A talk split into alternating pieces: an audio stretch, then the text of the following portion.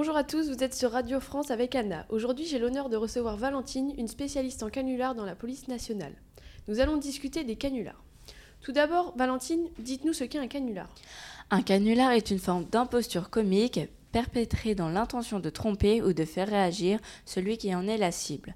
Le mot canular vient du latin canula, transformé en canularium, désignant une farce jouée aux dépens de quelqu'un. Pouvez-nous nous décrire les différents types de canulars? Alors il y a les canulars téléphoniques, principalement humoristiques, qui peuvent être punis de 15 000 euros.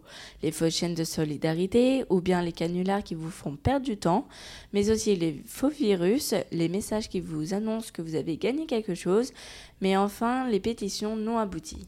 Et est-ce que vous avez des exemples à nous citer? Oui, par exemple, en 2013, une famille habitant dans le Nord avait été victime d'un canular téléphonique anonyme vers les autorisés autorités pour faire croire aux besoins d'une intervention d'urgence chez eux. Les forces de l'ordre avaient été prévenues que le père de famille était armé et allait commettre l'irréparable. Est-ce que les canulars ont des conséquences? Oui, certaines peuvent être très dévastatrices, comme pour cette famille nordiste. Le père a d'ailleurs déclaré Depuis hier, on n'a plus de vie. Ce qui me fait le plus mal, ce sont toutes ces choses fausses qu'on a entendues, vues ou lues sur les réseaux sociaux.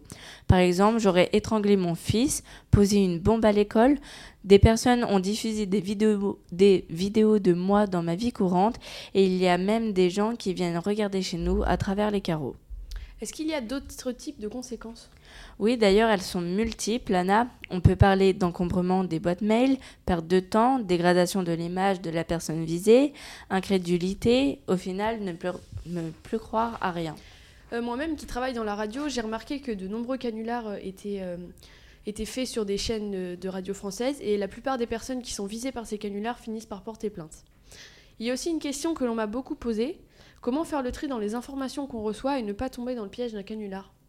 Tout d'abord, le meilleur moyen de se prémunir contre les canulars est à la fois très simple et très compliqué. Il suffit de ne pas croire tout ce qui est écrit, de faire preuve d'un minimum d'esprit critique, toujours vérifier le nom de la personne qui vous envoie le mail ou le numéro qui vous appelle. De plus, la plupart du temps, les numéros masqués sont suspects et donc inutile d'y répondre. Le succès des canulars réside pour l'essentiel dans l'intensité et l'émotion qu'ils sont capables de susciter. Merci Valentine d'avoir répondu à mes questions. Avec plaisir. Au revoir.